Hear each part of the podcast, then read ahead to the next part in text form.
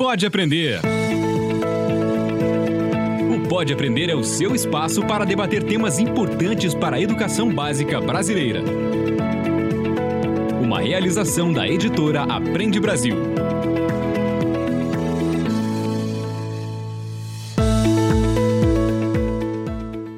Olá, eu sou a Danae Búbalo. Seja muito bem-vindo, seja muito bem-vinda ao Pode Aprender, nosso bate-papo qualificado sobre a educação básica brasileira. Você já sabe, né? Puxe uma cadeira, faça aquele cafezinho ou então deixe essa conversa aí rolando no seu carro, porque hoje vamos trocar muitas ideias e aprendizados.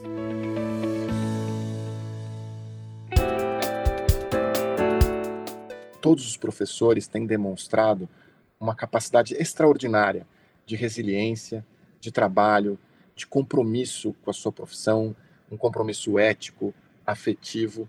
Acho que o país está olhando para todos os nossos professores com o carinho e o respeito que eles merecem.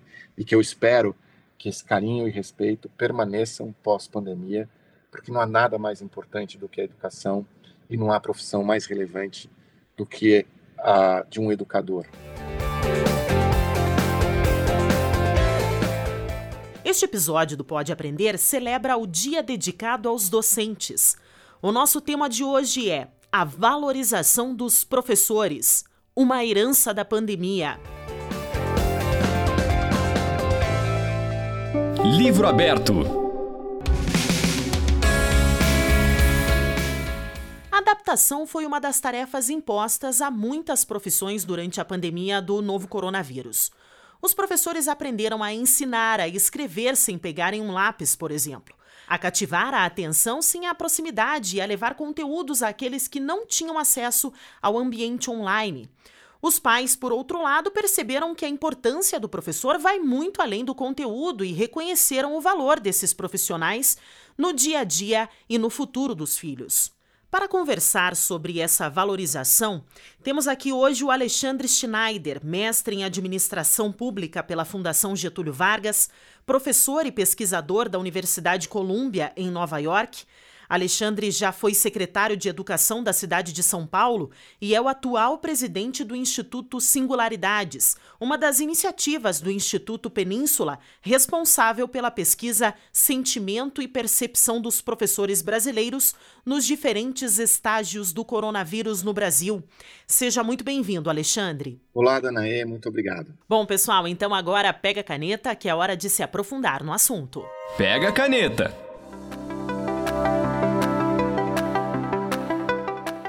Segundo a pesquisa do Instituto Península, 72% dos professores tiveram a percepção de que a pandemia influenciou na valorização da sua carreira pela sociedade. O professor sentiu ao longo de décadas um cotidiano de desvalorização, mas agora muitos deles relatam uma mudança por parte das famílias dos alunos que passaram a ter um contato ainda maior e direto com o desafio da aprendizagem. Bom, Alexandre, a que podemos atribuir então esses dados? Olha, eu acho que nenhum profissional no Brasil está sendo tão escrutinado no período da pandemia como o professor. A gente está entrando na casa dos nossos professores por conta do ensino à distância. Os professores tiveram que rapidamente se adaptar a uma nova forma de ensinar e trabalhar, inclusive, com alguns estudantes que não têm acesso aos meios digitais. E com isso, eventualmente a gente vê casos de professores que vão à casa dos alunos ou que preparam o material por escrito para que os pais possam pegar na escola. Então eu acho que esse é um momento em que a sociedade está conhecendo e reconhecendo os seus profissionais da educação. Perfeito, Alexandre. E você acredita que essa percepção dos professores ela é proveniente a quais mudanças que aconteceram aí durante essa pandemia? A valorização dos profissionais a gente consegue verificar a partir da própria imagem que a sociedade hoje tem dos profissionais da educação. Talvez eles estejam hoje equiparados aos profissionais da saúde que estão cuidando de todos nós nesse período tão difícil. Né? E isso se dá porque as pessoas estão mais próximas da escola. Com as crianças em casa, os pais conseguem enxergar o quão difícil é o processo de ensinar. Né? Os pais têm que apoiar seus filhos nas tarefas como nunca tiveram antes, né? Não que eles não faziam, mas hoje há uma necessidade maior da presença dos pais. E com isso eles estão vendo quão difícil é o trabalho do professor e o quanto é necessário a gente entender esta profissão como algo muito relevante. Então, acho que é uma mistura de coisas. Acho que, de um lado, esta proximidade dos alunos com o próprio professor, muitos deles entrando na casa do professor por intermédio de lives, de redes sociais, e, os professores ainda mais é, presentes, né? quanto também, no caso dos pais, acompanhando as dificuldades dos filhos nesse momento e como é difícil, como ensinar é algo para um profissional. Né? Ensinar não é uma coisa que qualquer um pode fazer. É preciso estar pronto, estar preparado. E os nossos professores estão mostrando para todos nós que eles são profissionais muito dedicados e muito comprometidos com o seu trabalho nessa pandemia. E Alexandre, é possível então medir a valorização de uma profissão? Ou é uma questão apenas do sentimento do profissional ou há outras variáveis? Olha, são várias variáveis que podem demonstrar a valorização dos professores. Acho que hoje a gente tem uma valorização do ponto de vista imagético, quer dizer, a gente olha e diz, bom, é difícil educar, é difícil trabalhar processo de desenvolvimento de uma criança. Isso todos nós estamos verificando é, nesse período de pandemia. Mas a valorização de uma profissão, ela se dá para além disso. Isso é muito importante, mas ela também ocorre quando a gente trabalha para melhorar a carreira dos profissionais. E um sinal que a gente pode ver é que ainda é baixa a procura pela profissão de professor, né? É muito necessário que a gente resolva essa questão. Tem a questão salarial, obviamente, e tem é, o fato de muitas vezes a relação dos pais com a escola, das comunidades com a escola, foi uma relação quase que eu te entrego meu filho e você tem que cuidar dele, né? Então assim, eu acho que o que a gente pode talvez trazer dessa pandemia de positivo, no caso da educação, é que todos nós estamos aprendendo a valorizar esses profissionais, porque nós estamos tá ali na frente, nós estamos acompanhando todo o processo quase que minuto a minuto com os nossos filhos em casa. E a inevitável adaptação dos professores a tecnologias que antes não eram utilizadas em sala de aula ela também é uma ação que impacta na valorização do profissional, não é mesmo? Sem dúvida. Eu acho que o que a gente precisa agora é trabalhar na formação dos nossos profissionais. O que a gente está vendo hoje é que em alguns lugares as aulas estão voltando, outros não, mas que as aulas vão voltar, quer a gente queira, quer não, antes da gente ter a população totalmente imunizada. Então a gente vai ter um trabalho muito grande de formação dos profissionais de um lado, para que eles possam lidar com essa nova forma de funcionar na escola, uma nova forma é, de estabelecer as relações dentro da escola, dentro da sala de aula, e também vão ter que trabalhar mais é, fortemente com o uso da tecnologia. A grande questão que essas formações vão ter que pensar é que nós teremos momentos é, dentro da sala de aula, presenciais, e momentos à distância. Então, o professor vai ter que estar tá pronto para não só saber usar a tecnologia, saber escolher a tecnologia a ser usada, mas também para conseguir entender qual é o melhor uso do momento presencial. Né? Hoje, pré-pandemia, na verdade, o que a gente tinha era, na maioria das vezes, uma aula num estilo mais tradicional, né? em que uma aula expositiva do professor, às vezes uma divisão em grupos, mas nada muito além disso, estou falando, obviamente, generalizando. Eu acho que agora a gente vai ter a entrada de metodologias ativas, a entrada da necessidade do uso de um ensino híbrido, em que a gente tem um momento presencial e um momento é, à distância. Então, o professor vai ter que estar pronto para saber fazer as melhores escolhas no que trabalhar em cada um é, dessas plataformas, seja do ponto de vista da sala de aula, seja do ponto de vista das plataformas digitais. E o Alexandre acabou de falar dessa possibilidade de implantação de um ensino híbrido daqui para frente. Quais são os principais desafios, então, desse cenário? Olha, eu acho que o principal desafio que os profissionais vão ter, todos, mas especialmente aqueles que estão nas redes públicas, é o de lidar com as desigualdades. Como a gente sabe que todo mundo teve que se adaptar nesse momento, a gente não tinha ainda referências, né? de como trabalhar à distância. E a gente está falando de um período de quase um ano letivo à distância, né? Porque se a gente for olhar, nós estamos aqui é, em outubro e as escolas pararam em março, então praticamente com um mês de aula, em alguns casos menos de um mês de aula. Agora é hora da gente, primeiro, estar tá pronto para acolher os alunos. Isso não é uma coisa trivial. Então, mais do que pensar no que ensinar ou no, em saber o que eles aprenderam, inicialmente é fazer bem essa reconexão desses estudantes com a escola. A reconexão entre eles como grupo e entre eles com os profissionais que estão na escola, os professores. Eles precisam estar com a cabeça boa, precisam poder se reconhecer nesse espaço novamente. Em seguida, eu acho que o professor vai ter que estar pronto para entender que é muito assimétrica, é muito desigual essa experiência. Mesmo aqueles que têm acesso à internet, têm computador em casa, tem um quarto para estudar, enfim. Mesmo entre esses grupos, a gente tem diferenças. Gente que conseguiu se adaptar melhor e gente que nem se adaptou adequadamente ao modelo de ensino à distância. E a gente tem também, especialmente nas redes públicas, gente que não conseguiu ter acesso ou teve um acesso muito precário a essas atividades que foram propostas. Então, os professores e as equipes escolares vão ter que estar prontas para mapear essas situações e mapear as necessidades de cada estudante ou de cada grupo de estudantes dentro da sua sala de aula. Então, esse é um processo que vai exigir também que eles estejam prontos para fazer esse mapeamento. O que a gente pode fazer é, de um lado, quase que montar um portfólio desses estudantes, verificar como é que eles estavam antes da pandemia, quais são os registros que a gente tem, desde a questão da assiduidade até as entregas que foram feitas, se esses alunos participaram ou não das atividades que foram propostas ao longo desse período, quantas atividades foram feitas, quem participou de tudo e entregou positivamente, quem teve dificuldades, mas acabou entregando? E quem não entregou.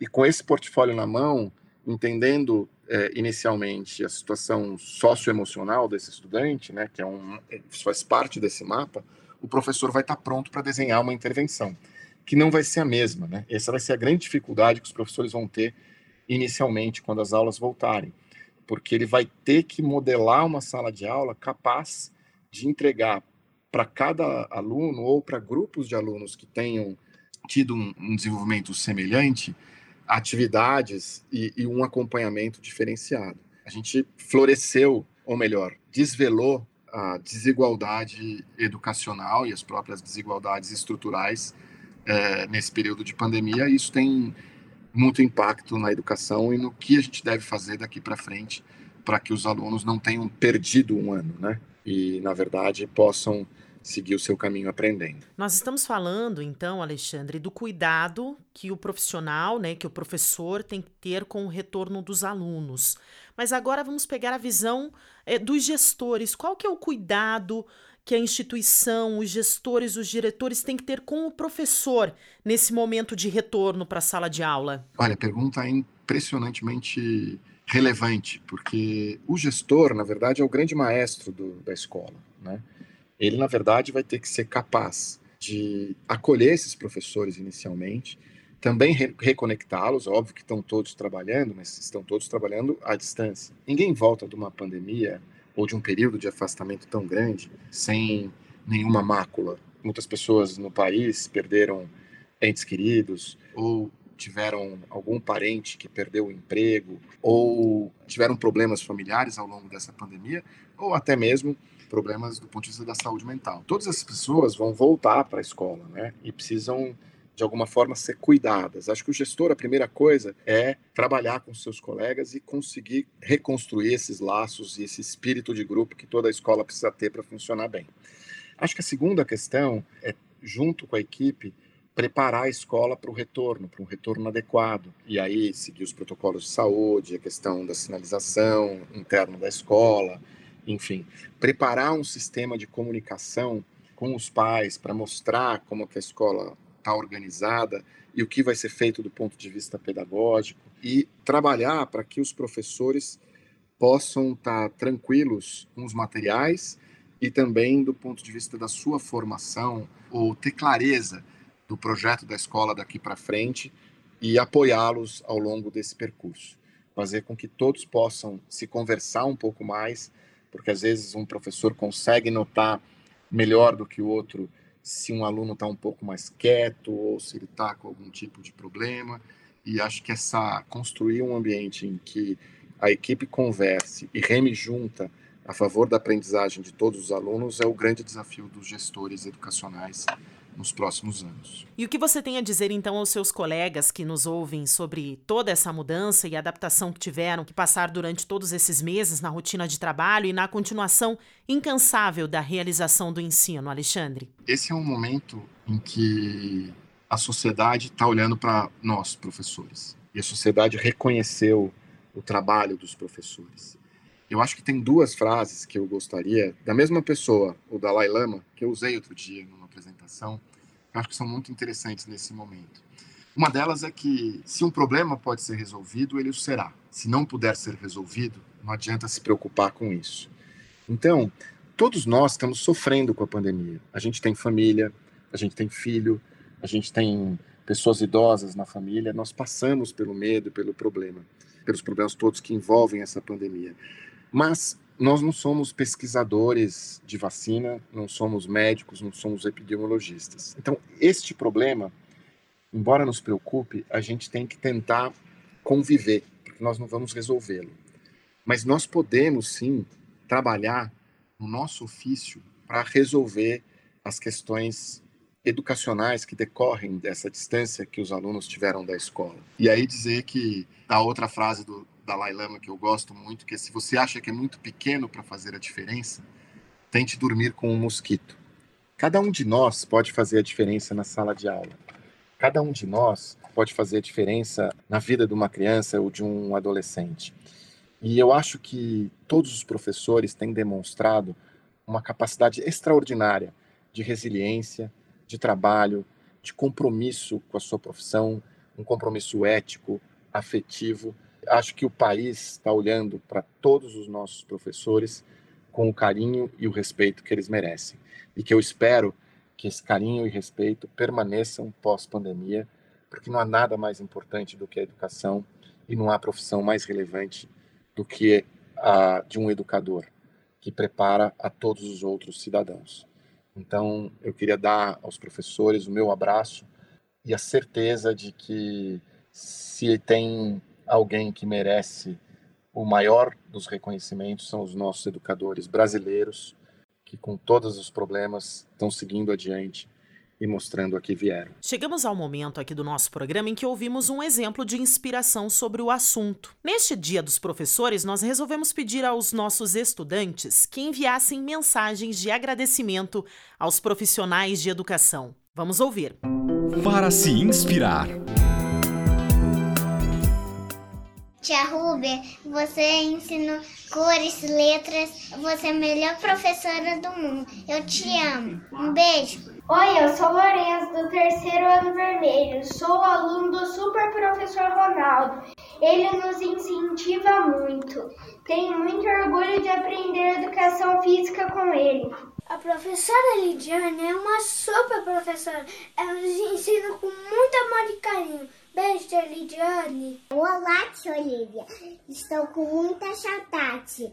Você é a melhor professora do mundo. Beijo. Oi, meu nome é Kathleen. Hoje eu tô aqui para homenagear minha professora, Gisele. Eu gosto muito dela, eu gosto muito de ser aluna dela porque ela é legal e carinhosa. Eu sou Miguel Cipriano Martins, sou do terceiro ano da escola Salles Marques. A tia Rogéria é uma super prof porque ela é muito legal e muito atenciosa. A minha poxa é a melhor professora do mundo. Beijo!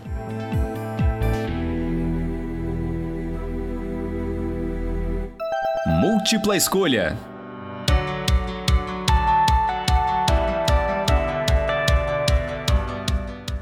No quadro Múltipla Escolha, pedimos para os nossos convidados darem dicas de conteúdos que podem levar esse bate-papo para além do nosso podcast. Então, Alexandre, você tem algum livro, algum artigo ou outro conteúdo para indicar aos nossos ouvintes sobre a valorização do professor ou até mesmo para a gente comemorar a data aí do Dia dos Professores? Olha, tem vários filmes que, que tratam da questão, alguns que eu vi ainda jovem, né? Um dos meus preferidos é Sociedade dos Poetas Mortos, que é com Robin Williams, que está em todas as plataformas digitais e mostra um professor muito comprometido com a educação e que leva os alunos a refletir. É um filme muito tocante. Tem a série Merle lá no, Netflix, de um professor de filosofia, também é muito bonita e muito interessante. A gente pode falar também de, um, de algo que, que foi feito aqui no Brasil, que é o documentário Pro Dia Nascer Feliz, né, que é um, é um filme muito bem feito, que mostra a educação em alguns estados brasileiros, entrevistando alunos, professores. É um filme de 2005, mas ainda muito atual. E tem um livro que não é sobre professor, mas é sobre o valor da educação, que é um livro muito bonito que chama Menina da Montanha. Menina da Montanha é a história de uma jovem que entrou numa escola a primeira vez aos 17 anos. Ela vivia com os pais muito religiosos nos Estados Unidos e não ia à escola. E aí, hoje, ela é uma pesquisadora da Universidade de Harvard e é doutora em História. E é muito bonito ver a transformação dessa mulher pela educação. Enfim, tem muitos exemplos, podem fazer a gente refletir sobre o ofício do professor, sobre o aprendizado e sobre a necessidade da gente valorizar os professores. Tem um outro que eu gosto muito também, que é um filme antigo, mas muito bom, que ganhou até, eu acho, um, um prêmio de roteiro, que é o Gênio Indomável mas aí é a história de um rapaz que é brilhante e que é acompanhado por um tutor que o ajuda e o direciona. Ele trabalha como faxineiro numa escola e de repente se descobre que é um, um gênio matemático. É um filme belíssimo também. Então essas as minhas dicas. A minha dica maior para os professores também é dizer a eles que todo dia que, que eles se deitarem, eles terem certeza que existe uma série de pessoas que hoje os reconhece e acredita que sem eles talvez essa pandemia seria ainda muito pior.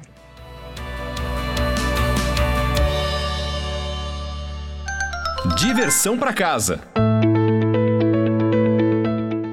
Infelizmente, estamos chegando ao fim do nosso episódio. Eu gostaria de agradecer então a presença do Alexandre no nosso programa de hoje e abrir espaço então para que ele conte como que a gente pode acompanhar o trabalho dele, não é mesmo, Alexandre? Aonde que os nossos ouvintes podem te encontrar? Olha, elas podem me acompanhar pelas redes sociais, né?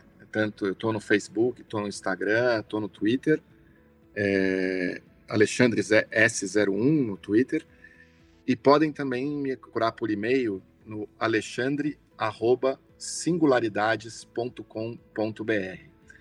Eu, a Singularidades é uma escola de formação de professores e vai ser um prazer conversar com, com os professores que são ouvintes do podcast, porque a minha vida é estar perto dos professores e ajudá-los na formação inicial e na formação continuada. Muito obrigado a vocês e obrigado pela oportunidade de estar aqui. Excelente. Eu que agradeço, Alexandre. Muito obrigada. Parabéns também pelo seu dia. E a você que nos escuta, obrigada por ter nos acompanhado até aqui. Lembrando que você pode enviar então as suas perguntas, os seus comentários e as sugestões pelo e-mail podeaprender@gmail.com e nos acompanhar na sua plataforma de podcast preferida, além das redes do Aprende Brasil. Até a próxima. Produção e edição de Central Press Brasil, este podcast é uma iniciativa da editora Aprende Brasil. Um futuro melhor por meio da educação.